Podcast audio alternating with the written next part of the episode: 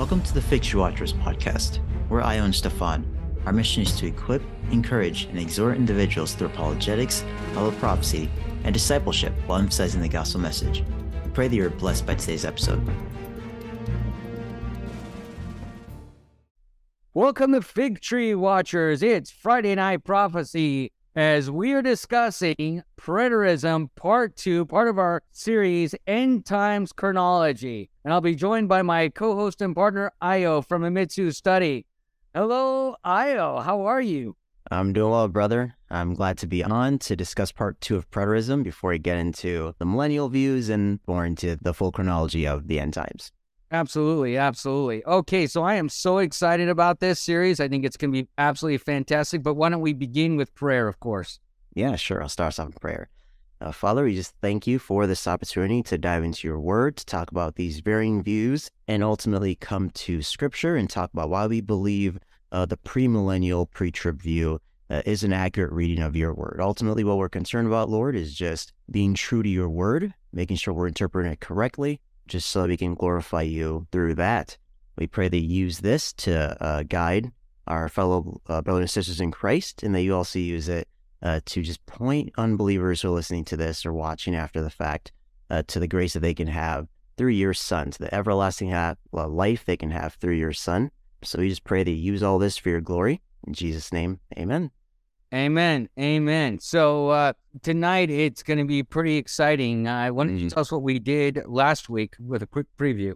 Yeah. So last week, guys, if you didn't catch the episode that we did last week, it was preterism part one.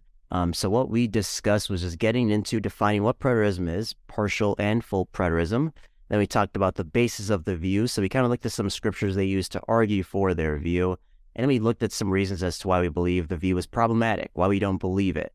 Now, why is it that we really don't agree with the preterist view, Io? I mean, what are some of the reasons?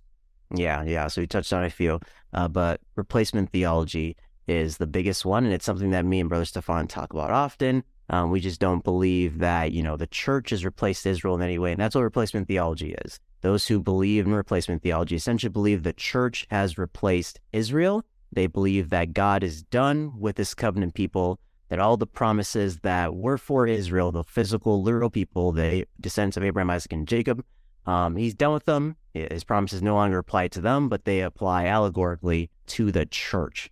So that's a that's a pretty big deal. Uh, so article from Got Questions: What is replacement theology slash supersessionism? Uh, they state their prophecies in Scripture concerning the blessing and restoration of Israel to the Promised Land are spiritual, spiritualized or allegorized into promises of God's blessings for the church. Uh, they also say preterists believe that God's covenant with Israel has ended, which is what I noted earlier. So they state Scripture makes it clear that, quote, God's covenant with Israel is everlasting. And they quote a scripture, Jeremiah 31, 33 to 36, and there will be a future restoration of Israel. Um, so we're just going to keep it there in terms of our definition of um, replacement theology. I mean, that can be a subject that we can, you know, devote a whole episode to. Uh, but our focus for tonight is preterism. And that's just one of the reasons we don't agree with the preterist viewpoint, because a lot of people who adhere to the preterist viewpoint, um, unfortunately, replacement theology is right next to it. Unfortunately, that can lead to anti Semitism as well. And we just believe a consistent, literal reading of scripture uh, will lead to be- the believer to understand that God has placed Israel in a special place. He has a covenant with them. He's made promises with them, many that still await literal fulfillment. Uh, so he's not done with them. Yeah, I mean, it does the I, I, my question is, does the preterist close his eye to the events, denying what Scripture is saying?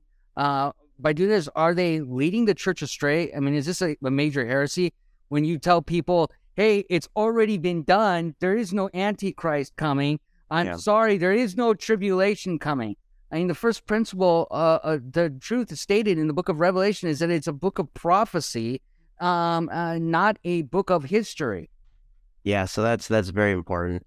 You know, these things that they're claiming that have been fulfilled, uh, we know that there's when you interpret scripture again literally, we know that it has still future fulfillment. Uh, we talked about last week that we went over some judgments from the book of Revelation. We went over some parts of scripture, new heavens, new earth, things like that uh, Armageddon, that it just wouldn't make sense to see, you know, when we look back in history that they've happened. Um, so another reason that I know you're going to get into in depth, brother, they did great research on, uh, the reason why you don't adhere to this view, you don't believe it, is because of how preterists, uh, you know, they dispute the date of revelation.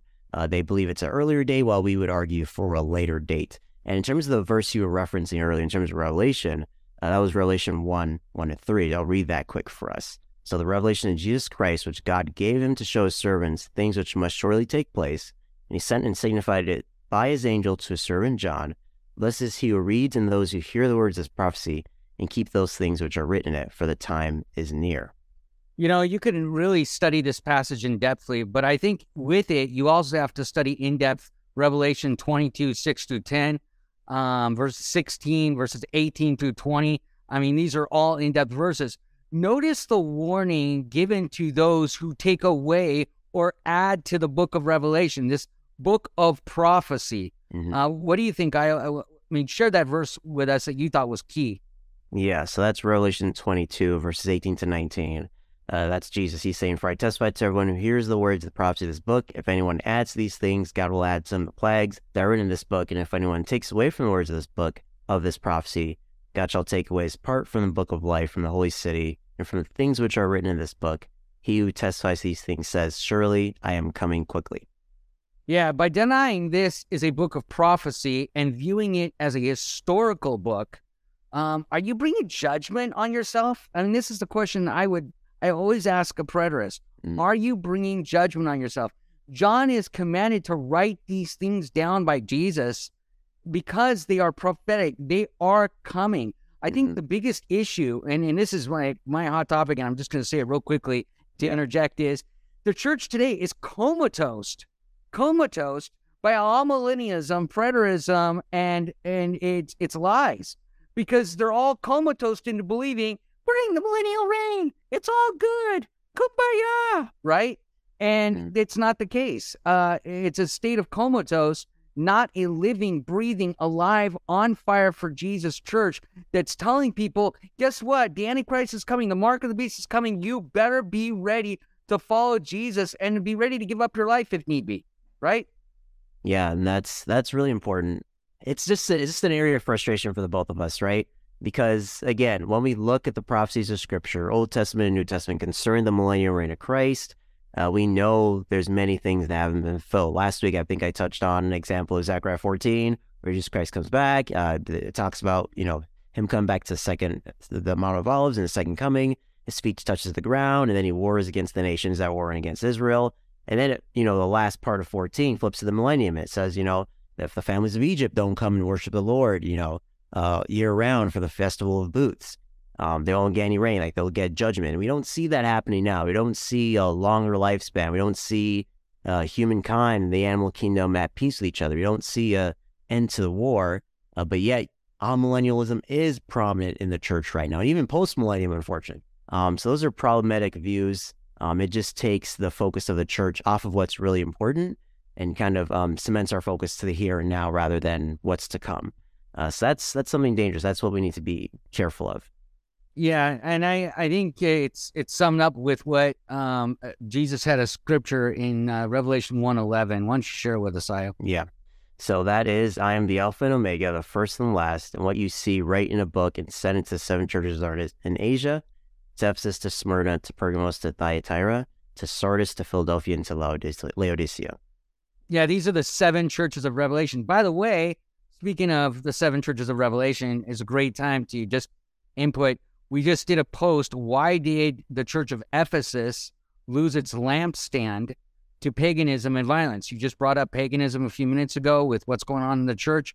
Um, these false teachings that are awry are are really entrenched in paganism. Bethel has tarot card readings; they call them angel card readings. This is paganism. We're seeing this run amok. Um, and I, I think the key here that's so important is the purpose is of this book is to reveal the nature of Jesus and to inform the churches why they must be ready at any time for his return.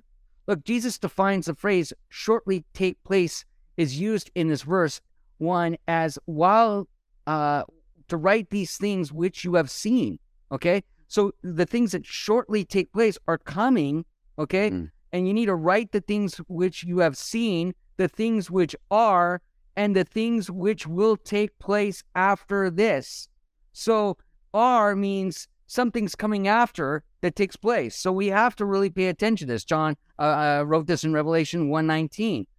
The timeline exists in this passage past, present, and future. The Alpha meaning uh, beginning, and the Omega means the end. So the first revelation of Christ that he saw and the last revelation of Christ that we will see. That's what he's describing here. He's describing the first revelation, the Christ that he saw, and the last revelation, the Christ we will see in victory. I think that this is important to understand. Mm-hmm. Um, now, here's the, the, the big predicament: the date preterists use is controversial and it's disputed heavily. Yeah. Okay.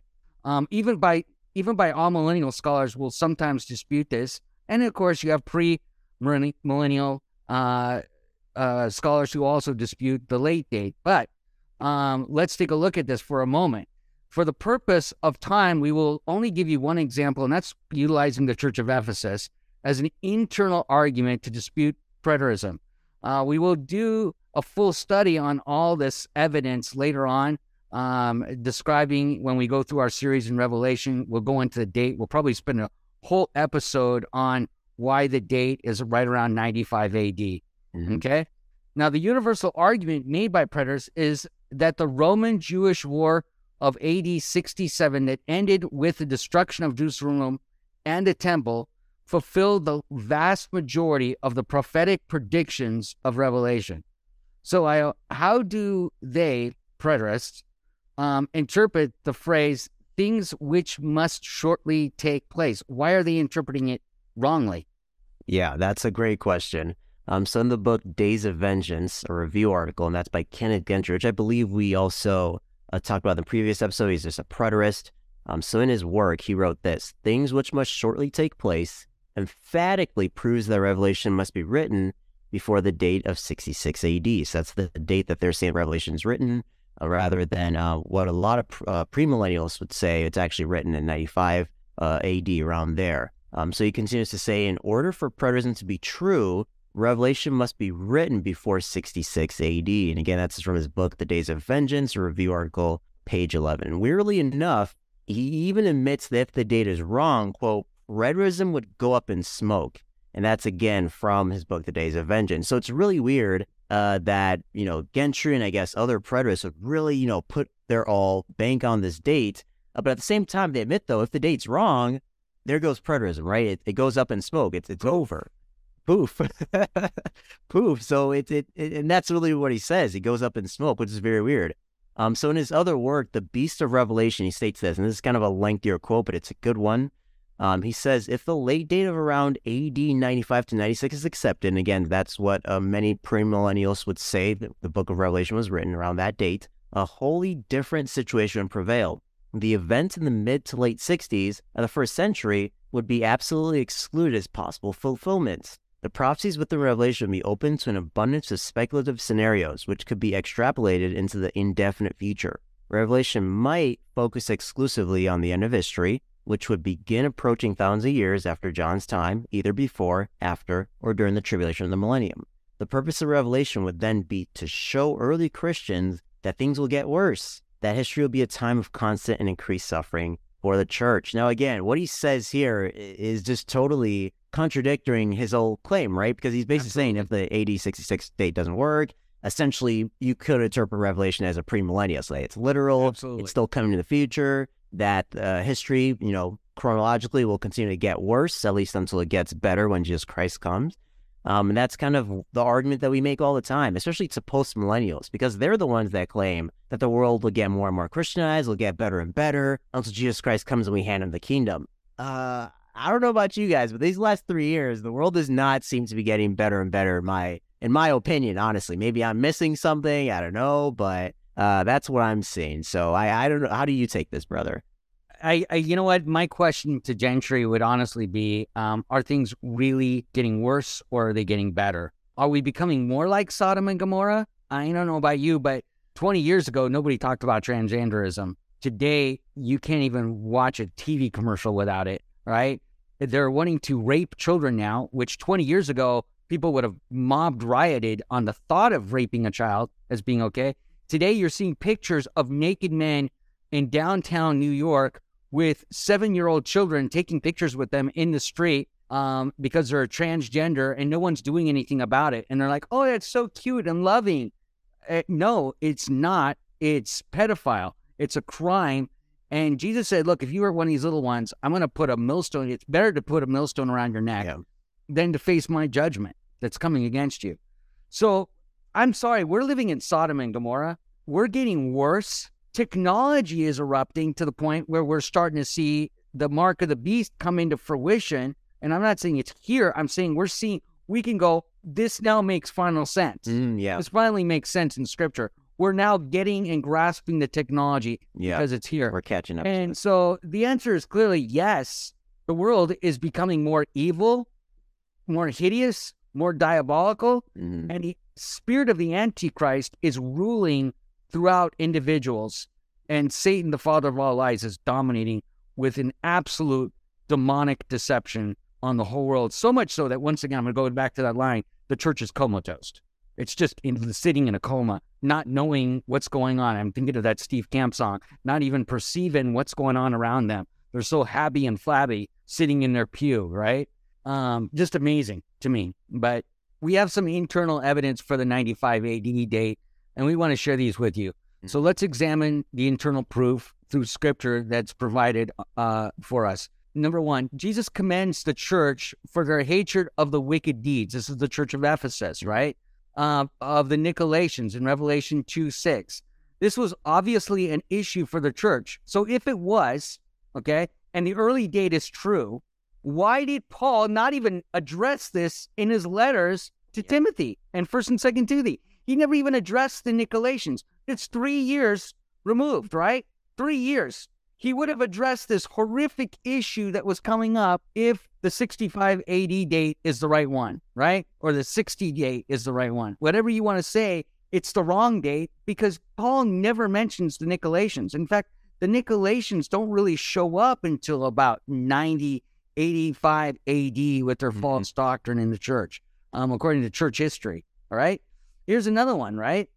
Um, according to the ESV Study Bible, uh, Paul wrote 2 Timothy between 64 AD and the late 67 AD. So if the book of Revelation was written in 65 AD, as preterists claim, uh, then the Nicolaitan heresy would have been addressed by Paul, but it was not, thus proving the later date of 95 AD. So here is where the dates of Scripture don't line up with the preterist view and the Yeah. millennialist view. So this is where skepticism now comes in, okay? And they start pushing dates around because it doesn't fit their theology, Mhm. right? And this is another dangerous thing that that when you get into figurative language and and you get start making everything figurative and allegorically, you start abusing the dates. So you have to change them in order to, to fit your theology. Yeah. And that's what amillennialism does. And that's what preterism does. And that's why it's demonic. It's based on a lie because you have to manipulate scripture to get there. Another note demonstrating that Revelation is futuristic is the claim um, is warning from Jesus that if they, the church of Ephesus, does not repent and learn to love God and others, he would remove the lampstand.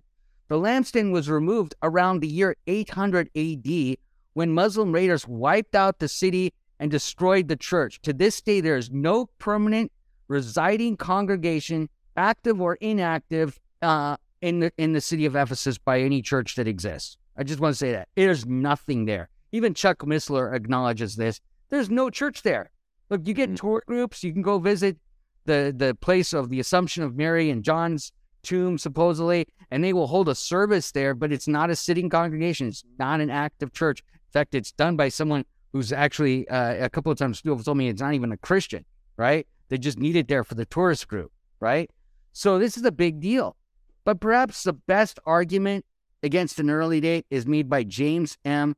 Rochford. And Io, I know you're biting at the bit to read this one off. Why don't you do it? Um, share this. Yeah, so what he says about this date, says, he says the late date explains why John, Paul, and Timothy never mention one another together in Ephesus. If the early date is true, then John would have been leading in Ephesus at the same time as Paul and Timothy. Why would Paul leave Timothy in charge of the Ephesian church if the apostle John was there? Moreover, at the end of 2 Timothy, Paul mentions 17 coworkers by name, but he never mentions John. We are not merely making an argument from silence. This is conspicuous silence? Why wouldn't Paul mention such a spiritual titan like John? Likewise, why wouldn't Jesus mention Paul or Timothy when writing to the church of Ephesus? This is his in his work, uh, Date of Revelation. Um, and I think those are all the important points. This is what Brother Stephan also brought up in terms of internal evidence. And there's a lot more evidence that, Absolutely. again, Brother Stephan mentioned that we'll get into when Lord willing we do our uh, study on Revelation. Um, but there's a, a, lot of reasons to believe that the book was written in you know around 95, 96 AD versus the 65, 66 date that preterists start to argue for. Absolutely. And I think everyone, you've got to understand this. We have a ton of internal evidence in scripture to base this off of. We're just giving you just from the church of Ephesus. Yeah. There's a bunch of other stuff, Pergamon, all these other ones. There's evidence, Laodicea. Uh, it's huge, but we'll get into that another day. We're just canalizing it right now. So whet your appetite, write these things down, remember them. So when you're hit with your your doubts that Satan sends you, you can say, "Get behind me, Satan." Yeah. So we just hope that you know that really helps you guys understand what preterism was, um, or rather what preterism is, and why we don't believe those views. Uh, next time we'll be covering premillennialism and postmillennialism. Amillennialism. We'll be going over the different millennial views because again, we'll be using the premillennial pre-trib framework. Uh, so we just hope to just go over all these views and uh, hopefully give you understanding of eschatology in general, and then why we are using this specific framework uh, to go over the chronology of the end time. So we just hope this is just encouraging for you guys. We hope it edifies you. We hope it builds up your understanding these things. Um, and yeah. Yep, I uh, uh I think this is a great episode, and um, I do want to it because we have a couple extra minutes to spare IO tonight. Yeah, um, sure. I, I want to bring up an article that came out uh, from the AOC network regarding Voddie Baucham and their Mhm. view on the pre-trib rapture. And I know this isn't what we're talking about tonight, but I do want to address it. I post a post on my story on Instagram uh, on on Proof of Your Faith, but also on Fig Tree Watchers, and that was one of the internal arguments is the word himation and the word stole, which are Greek words that are found in the Book of Revelation. The pre-trib rapture saints are always clothed in himation. In Oh, wait, fact, before you dive into this in depth, do you want to give people uh, who haven't seen that reel, do you want to give them a quick little uh, background into what the reel was and what the What- AOC network is doing? you you saw the reel. Why don't you describe Yeah. it? Because you're better at describing things. yeah, that's no problem. So essentially, what the reel was was the AOC network uh, used the audio clip of Voddie Baucham, um, basically talking about the rapture and that it doesn't exist. And specifically, his argument was that he was looking to between Revelation three and four, um, because you know uh, John he sees Jesus, Jesus tells him to write the things he sees, and then he tells him to write the the various things to the seven uh, letters to the various churches.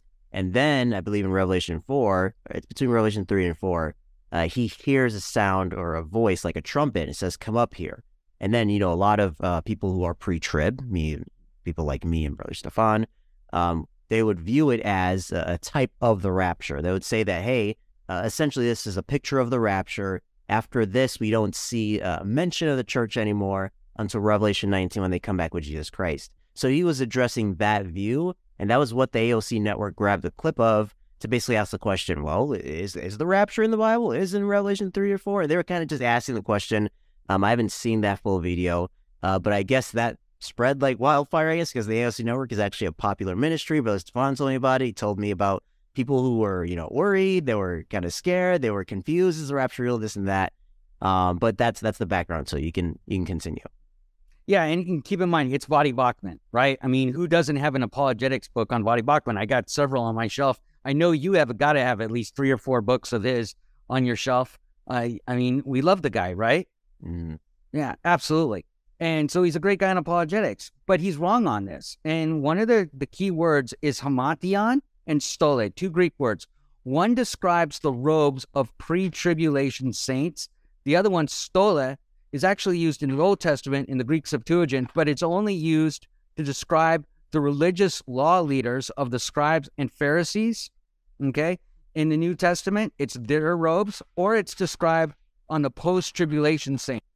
All right. So, anyways, with that being said, the reason why that's important is um, we are uh, experiencing um, this idea then that what he's missing out on are the robes, right? So, if the church in chapter four has the pre-tribulation robes on, okay, representing himation, mm.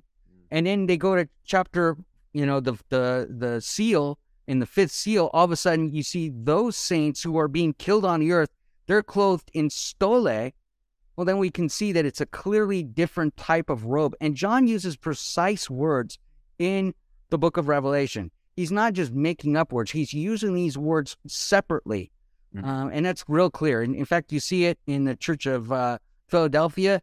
Uh, you see it in, in other parts of Revelation that the himation is there. You see it throughout the New Testament to describe saints, but it's only used to describe religious leaders, the scribes, the Pharisees, the Sadducees, or post tribulation saints in the book of Revelation after chapter 5 or 5 and, and later. Yeah, yeah, that's a very interesting argument. I've heard it from others as well. Um, I don't I don't know if I've remembered hearing it from Dr. Andy Woods, but I remember hearing it from other preachers as well who would emphasize the robes and the different names between it. And when you told me that, what I was saying too is I was like, okay, I, I know that you know many people who do believe in the pre-trib rapture go there um, to to make the case for a pre-trib rapture, to make the case that again the church isn't in uh, the the tribulation between you know that chapter four and chapter nineteen.